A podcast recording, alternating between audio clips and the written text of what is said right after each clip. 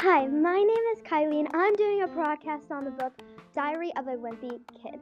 The main characters in this book are Greg Heffley, Rowley Jefferson, Suzanne Heffley, and Manny Heffley. This book is about a boy named Greg who has a miserable life. This is one of my favorite books because it reminds me of a book called Big Nate and Dear Dumb Diary. It's also one of my favorite books because I can relate to it in so many different ways. I would definitely recommend this book to people who love comedy and funny stuff.